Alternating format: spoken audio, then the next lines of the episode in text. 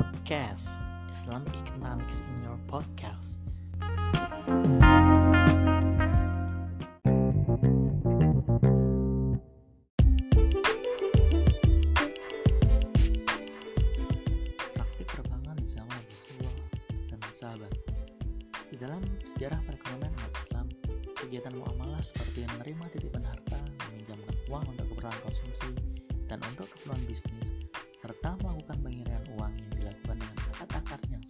Syariah telah lazim dilakukan umat Islam sejak zaman Rasulullah. Rasulullah yang dikenal dengan julukan Al-Amin dipercaya oleh masyarakat Mekah menerima simpanan harta. Sehingga pada saat terakhir sebelum hijrah ke Madinah, ia meminta Ali bin Abi Thalib untuk mengembalikan semua titipan itu kepada para pemiliknya. Seorang sahabat Rasulullah SAW, Zubair bin Al-Awam radhiyallahu memilih tidak menerima titipan harta. Ia lebih suka menerimanya dalam bentuk pinjaman. Sedangkan Zubair ini menimbulkan implikasi yang berbeda. yang pertama, dengan mengambil uang itu sebagai pinjaman, ia telah memiliki hak untuk memanfaatkannya. Yang kedua, karena pentingnya pinjaman, ia berkewajiban untuk mengembalikannya secara utuh. Dalam riwayat lain disebutkan Ibnu Abbas radhiyallahu anhu juga pernah melakukan pengiriman barang ke Kufah dan Abdullah bin Zubair melakukan pengiriman uang dari Mekah ke adiknya Mis'ab bin Zubair yang tinggal di Irak. Penggunaan cek juga telah dikenal luas sejalan dengan meningkatnya perdagangan antara negeri Syam dengan negeri zaman yang paling tidak berlangsung dua kali dalam setahun. Bahkan dalam masa pemerintahannya, Khalifah Umar bin Khalifah Umar bin Khattab radhiyallahu an menggunakan cek untuk membayar tunjangan kepada mereka yang berhak. Dengan menggunakan cek ini, mereka mengambil gantum di Baitul Mal yang ketika itu diimpor dari Mesir. Samping itu, pemberian modal untuk modal kerja berbasis bagi hasil seperti muzarabah, muzara'ah, musakoh telah dikenal sejak awal di antara kaum muhajirin dan kaum ansor. Dengan demikian jelas bahwa terdapat individu-individu yang telah melakukan fungsi perbankan di zaman Rasulullah SAW. Meskipun individu tersebut tidak melakukan seluruh fungsi perbankan, namun fungsi-fungsi utama perbankan modern yaitu menerima simpanan uang atau deposit, menyalurkan dana, dan melakukan transfer dana telah menjadi bagian yang tidak terpisahkan dari kehidupan umat Islam.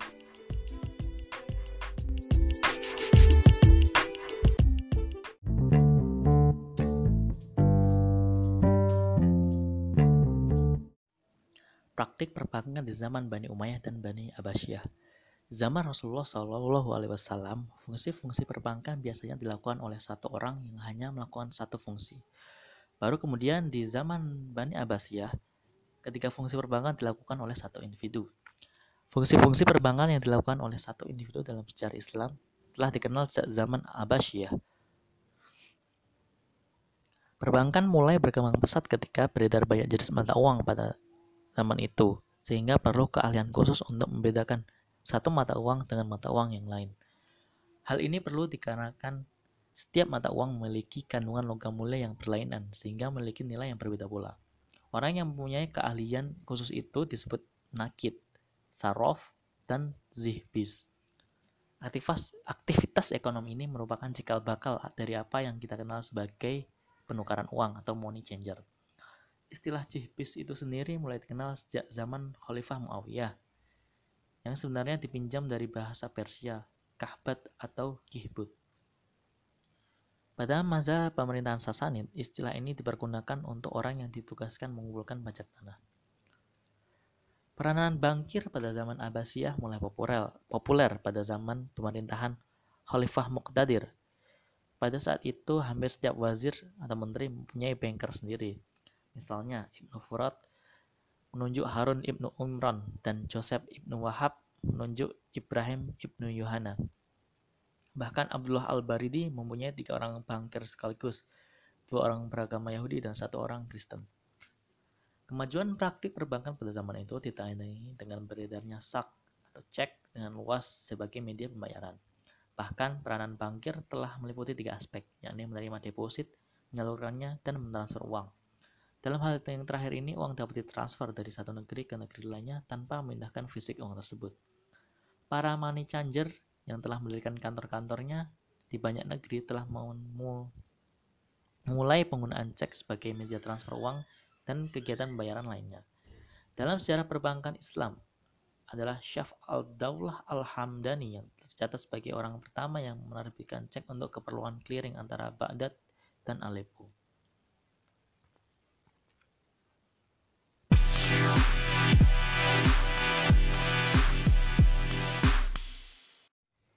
Praktik perbankan di Eropa dalam perkembangan berikutnya, kegiatan yang dilakukan oleh perorangan jihbis kemudian dilakukan oleh institusi yang saat ini dikenal dengan bank.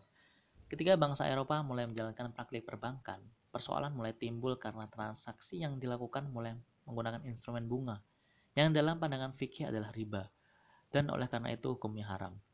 Transaksi berbasis bunga ini semakin merebak ketika Raja Henry VIII pada tahun 1545 memperoleh bunga atau interest meskipun tetap mengharamkan riba dengan syarat bunganya tidak boleh berlipat ganda. Setelah wafat Raja Henry VIII digantikan oleh Raja Edward VI yang membatalkan kebolehan bunga uang. Hal ini tidak berlangsung lama. Ketika wafat, ia digantikan oleh Ratu Elizabeth I yang kembali membolehkan praktik pembungaan uang. Ketika mulai bangkit dari keterbelakangannya dan mengalami renaissance, bangsa Eropa melakukan penjelajahan dan penjajahan ke seluruh penjuru dunia sehingga aktivitas perekonomian dunia didominasi oleh bangsa-bangsa Eropa. Pada, pada saat yang sama, peradaban Muslim mengalami kemerosotan, dan negara-negara Muslim satu persatu jatuh dalam cengkeraman penjajahan bangsa-bangsa Eropa. Akibatnya, institusi-institusi perekonomian umat Islam runtuh dan digantikan oleh institusi ekonomi bangsa Eropa. Keadaan ini berlangsung terus-menerus sampai zaman modern ini. Oleh karena itu, institusi perbankan yang ada sekarang di mayoritas negara-negara muslim merupakan warisan dari bangsa Eropa yang notabene berbasis bunga.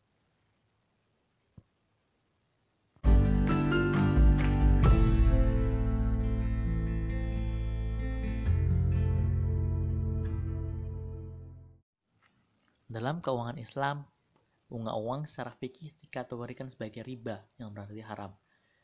Di sejumlah negara Islam dan penduduk mayoritas muslim mulai timbul usaha-usaha untuk mendirikan lembaga bank alternatif non-ribawi. Melihat gagasannya yang ingin membebaskan diri dari mekanisme bunga, pembentukan bank Islam mula-mula banyak menimbulkan keraguan. Hal tersebut muncul karena anggapan bahwa sistem perbankan bebas bunga adalah sesuatu yang mustahil dan tidak lazim. Sehingga timbul pula pertanyaan tentang bagaimana nantinya bank Islam tersebut akan membiayai operasinya Konsep teoritis mengenai bank Islam muncul pertama kali pada tahun 1940-an dengan gagasan mengenai perbankan yang berdasarkan bagi hasil.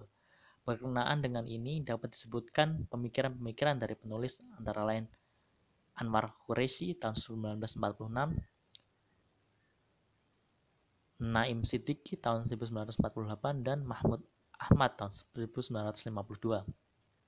Uraian yang lebih terperinci mengenai gagasan pendahuluan mengenai perbankan Islam ditulis oleh ulama besar Pakistan, yakni Abul A'la al-Maududi tahun 1961 serta Muhammad Hamidullah tahun 1962.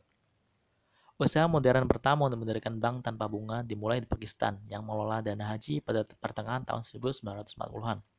Tetapi usaha ini tidak sukses. Perkembangan berikutnya, usaha pendirian bank syariah yang paling sukses dan inovatif di masa modern ini dilakukan di Mesir pada tahun 1963. Dengan berdirinya Baitul Ghomer Local Saving Bank. Bank ini diterima dengan baik oleh kalangan petani dan masyarakat pedesaan. Namun sayang, karena terjadi kekacauan politik di Mesir, Baitul Ghomer mulai mengalami kemunduran, sehingga operasionalnya diambil alih oleh National Bank of Egypt dan Bank Sentral Mesir pada tahun 1967. Pengambil alihan ini menyebabkan prinsip nirbunga pada Amit Gomer mulai ditinggalkan, sehingga bank ini kembali beroperasi pada berdasarkan bunga. Pada 1971, akhirnya konsep nirbunga kembali dibangkitkan pada masa rezim Sadat melalui pendirian Nasser Social Bank. Tujuan bank ini adalah untuk menjalankan kembali bisnis yang berdasarkan konsep yang telah dipraktikkan oleh Gomer. Jumhur atau mayoritas ulama sepakat bahwa bunga bank adalah riba. Oleh karenanya, hukumnya haram. Pertemuan 150 ulama terkemuka dalam konferensi penelitian Islam di bulan Muharram 1385 Hijriah atau Mei 1965 di Kairo, Mesir menyepakati secara aklamasi bahwa segala keuntungan atas berbagai macam pinjaman semua merupakan praktek riba yang diharamkan, termasuk bunga bank. Berbagai forum ulama internasional yang juga mengeluarkan fatwa pengharaman bunga bank. Abu Zahrah, Abu A'la al-Maududi, Abdullah al-Arabi, dan Yusuf Qardawi mengatakan bahwa bunga bank itu termasuk riba nasiah yang dilarang oleh Islam. Karena itu umat Islam tidak boleh bermuamalah dengan bank yang memakai sistem bunga, kecuali dalam keadaan darurat atau terpaksa. Bahkan, menurut Yusuf Qardawi, tidak mengenal istilah darurat atau terpaksa, tapi secara mutlak beliau mengharamkannya. Pendapat ini dikuatkan oleh Al-Shirbasi, Menurutnya bahwa bunga bank yang diperoleh seseorang yang menyimpan uang di bank termasuk jenis riba, baik sedikit maupun banyak. Namun yang terpaksa, maka agama itu membolehkan meminjam uang di bank dengan bunga. Kesuksesan Montgomery ini memberikan inspirasi bagi umat Islam di seluruh penjuru dunia. Sehingga timbullah kesadaran bahwa prinsip-prinsip Islam ternyata masih dia dapat diaplikasikan dalam bisnis modern. Ketika OKI akhirnya terbentuk, serangkaian konferensi internasional mulai dilangsungkan dilangsungkan. Di mana salah satu agendanya ekonomi adalah pendirian Bank Islam. Bank Islam yang sifat swasta adalah Dubai Islamic Bank yang didirikan pada tahun 1975 oleh sekelompok usahawan muslim dari berbagai negara. Pada tahun 1977 berdiri dua bank Islam dengan nama Faisal Islamic Bank di Mesir dan Sudan. Dan pada tahun itu pula pemerintah Kuwait mendirikan Kuwait Finance House Secara internasional, perkembangan perbankan Islam pertama kali diprakarsai oleh Mesir.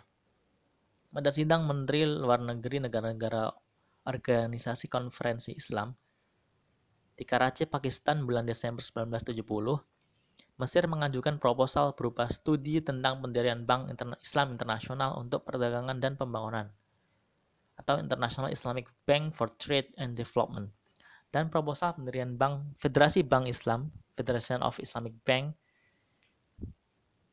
Inti usulan yang diajukan dalam proposal tersebut adalah bahwa sistem keuangan berdasarkan bunga harus digantikan dengan suatu sistem kerjasama dengan skema bagi hasil, keuntungan maupun kerugian. Akhirnya terbentuklah Islamic Development Bank atau yang biasa dikenal dengan IDB pada bulan Oktober 1975 yang beranggotakan 22 negara Islam pendiri. Bank ini menyediakan bantuan finansial untuk pembangunan negara-negara anggotanya membantu mereka untuk mendirikan bank Islam di negaranya masing-masing dan memainkan peranan penting dalam penelitian ilmu ekonomi, perbankan, dan keuangan Islam. Kini bank yang berpusat di Jeddah, Saudi Arabia itu telah memiliki lebih dari 56 negara anggota. Pada perkembangan selanjutnya di era 1970-an, usaha-usaha untuk mendirikan bank Islam mulai menyebar ke banyak negara. Beberapa negara seperti di Pakistan, Iran, Sudan, bahkan mengubah seluruh sistem keuangan negara itu menjadi sistem dengan bunga sehingga semua lembaga keuangan di negara tersebut beroperasi tanpa menggunakan bunga. Di negara Islam lainnya seperti Malaysia dan Indonesia, bank nirbunga beroperasi berdampingan dengan bank-bank konvensional. Kini, perbankan syariah telah mengalami perkembangan yang cukup pesat dan menyebar ke banyak negara. Bahkan ke negara-negara barat seperti Denmark, Inggris, Australia, yang berlomba-lomba menjadikan menjadi pusat keuangan Islam dunia atau Islamic Financial Hub untuk membuka bank Islam dan Islamic Window agar dapat memberikan jasa-jasa perbankan yang sesuai dengan prinsip syariat Islam.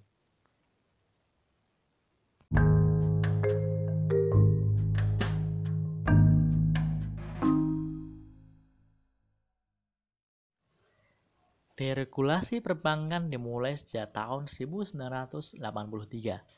Pada tahun tersebut, Bank Indonesia memberikan keleluasaan kepada bank-bank untuk menerapkan suku bunga. Pemerintah berharap dengan kebijakan deregulasi perbankan, maka akan tercipta kondisi dunia perbankan yang lebih efisien dan kuat dalam menopang perekonomian. Pada tahun 1983 tersebut, pemerintah Indonesia pernah berencana menetap, menerapkan sistem bagi hasil dalam kreditan yang merupakan konsep dari perbankan syariah. Pada tahun 1988, pemerintah mengeluarkan paket kebijakan deregulasi perbankan 1988 atau dikenal dengan Pakto 88 yang membuka kesempatan seluas-luasnya kepada bisnis perbankan untuk menunjang pembangunan atau liberalisasi sistem perbankan. Meskipun lebih banyak bank konvensional yang berdiri, beberapa usaha-usaha perbankan yang bersifat daerah berasal, yang berasaskan syariah mulai bermunculan. Inisiatif pendirian Bank Islam Indonesia dimulai pada tahun 1980 melalui diskusi-diskusi bertemakan Bank Islam sebagai pilar ekonomi Islam. Sebagai uji coba, gagasan perbankan Islam dipraktekkan dalam skala yang relatif terbatas, di antaranya di Bandung, Baitul Bait Atam Salman ITB, dan di Jakarta, Koperasi Ridho Gusti. Tahun 1990, Majelis Ulama Indonesia membentuk kelompok kerja untuk mendirikan Bank Islam di Indonesia. Pada tanggal 18 hingga 20 Agustus 1990, Majelis Ulama Indonesia menyelenggarakan Lokakarya Bunga Bank dan Perbankan di Cisarua, Bogor, Jawa Barat. Hasil lokakarya tersebut kemudian dibahas lebih mendalam pada Musyawarah Nasional 4 MUI di Jakarta, tanggal 22 hingga 25 Agustus 1990 yang menghasilkan amanat bagi pembentukan kelompok kerja pendirian Bank Islam di Indonesia. Kelompok kerja yang dimaksud disebut Tim Perbankan MUI dengan diberi tugas untuk melakukan pendekatan dan konsultasi dengan semua pihak yang terkait. Sebagai hasil kerja tim perbankan MUI tersebut adalah berdirilah bank syariah pertama di Indonesia, yaitu PT Bank Muamalat Indonesia, yang disingkat BMI yang sesuai dengan akte pendiriannya berdiri pada tanggal 1 November 1991. Sejak tanggal 1 Mei 1992, BMI resmi beroperasi dengan modal awal sebesar 106 miliar 126 juta 382 ribu rupiah. Pada awal masa operasinya, keberadaan bank syariah belumlah memperoleh perhatian yang optimal dalam tatanan sektor perbankan nasional. Landasan hukum operasi bank yang menggunakan sistem syariah saat itu hanya diakomodir dalam salah satu ayat tentang bank dengan sistem bagi hasil pada Undang-Undang Nomor 7 Tahun 1992 tanpa rincian landasan hukum syariah tentang jenis-jenis usaha yang dibolehkan. Pada tahun 1998, pemerintah dan DPR melakukan penyempurnaan Undang-Undang Nomor 7 Tahun 1992 tersebut menjadi Undang-Undang Nomor 10 Tahun 1998 yang secara tegas menjelaskan bahwa terdapat dua sistem perbankan di tanah air atau dual banking system yaitu sistem perbankan konvensional dan sistem perbankan syariah. Peluang ini disambut dengan hangat oleh masyarakat perbankan, ditandai dengan berdirinya beberapa bank Islam lain seperti Bank IVI, Bank Syariah Mandiri, Bank Niaga, Bank BTN, Bank Mega, Bank BRI, Bank Bukopin, BPD Jabar, BPD Aceh, dan lain-lain. Pengesahan beberapa produk perundangan yang memberikan kepastian hukum dan meningkatkan aktivitas pasar keuangan seperti Undang-Undang Nomor 21 Tahun 2008 tentang Perbankan Syariah, Undang-Undang Nomor 19 Tahun 2008 tentang Surat Berharga Syariah Negara atau Suku, Undang-Undang Nomor 42 tentang tahun 2009 tentang amandemen ketiga Undang-Undang Nomor 8 tahun 1983 tentang PPN barang dan jasa. Dengan telah diperlakukannya Undang-Undang Nomor 21 tahun 2008 tentang perbankan syariah yang terbit pada 16 Juli 2008, maka pengembangan institusi perbankan syariah nasional semakin memiliki landasan hukum yang memadai dan akan mendorong pertumbuhannya secara lebih cepat lagi. Dengan progres perkembangan yang impresif yang mencapai rata-rata pertumbuhan aset lebih dari 65% per tahun dalam lima tahun terakhir, maka diharapkan peran industri perbankan syariah dalam mendukung perekonomian nasional akan semakin signifikan. Lahirnya Undang-Undang Perbankan Syariah mendorong peningkatan jumlah bank umum syariah dari sebanyak 5 bank umum menjadi 11 bank umum dalam kurun waktu kurang dari 2 tahun. Sejak mulai dikembangkannya sistem perbankan syariah di Indonesia dalam dua dekade pengembangan keuangan syariah nasional, sudah banyak pencapaian kemajuan, baik dari aspek lembaga maupun infrastruktur penunjang. Perangkat regulasi dan sistem pengawasan maupun awareness dan literasi masyarakat terhadap layanan jasa keuangan syariah. Sistem keuangan syariah kita menjadi salah satu sistem terbaik dan terlengkap yang diakui secara internasional per Juni 2015, industri perbankan syariah terdiri dari 12 bank umum syariah, 22 unit usaha syariah yang dimiliki oleh bank umum konvensional, dan 162 bank perkreditan rakyat syariah dengan total aset sebesar 273,494 triliun dengan pangsa pasar 4,61 persen. Khusus untuk wilayah Provinsi DKI Jakarta, total aset gross pembiayaan dan dana pihak ketiga bank umum syariah dan unit usaha syariah masing-masing sebesar 201,397 triliun, 85,410 triliun, dan 110,509 triliun. Pada akhir tahun 2013, fungsi pengaturan dan pengawasan perbankan berpindah dari Bank Indonesia ke Otoritas Jasa Keuangan. Maka pengawasan dan pengaturan perbankan syariah juga beralih ke OJK. OJK selalu otoritas sektor jasa keuangan terus menyempurnakan visi dan strategi kebijakan pengembangan sektor keuangan syariah yang telah tertuang dalam roadmap perbankan syariah Indonesia 2015-2019 yang dilaunching pada pasar rakyat syariah 2014. Roadmap ini diharapkan menjadi panduan dan arah pengembangan yang berisi inisiatif-inisiatif strategis untuk mencapai sasaran pengembangan yang ditetapkan.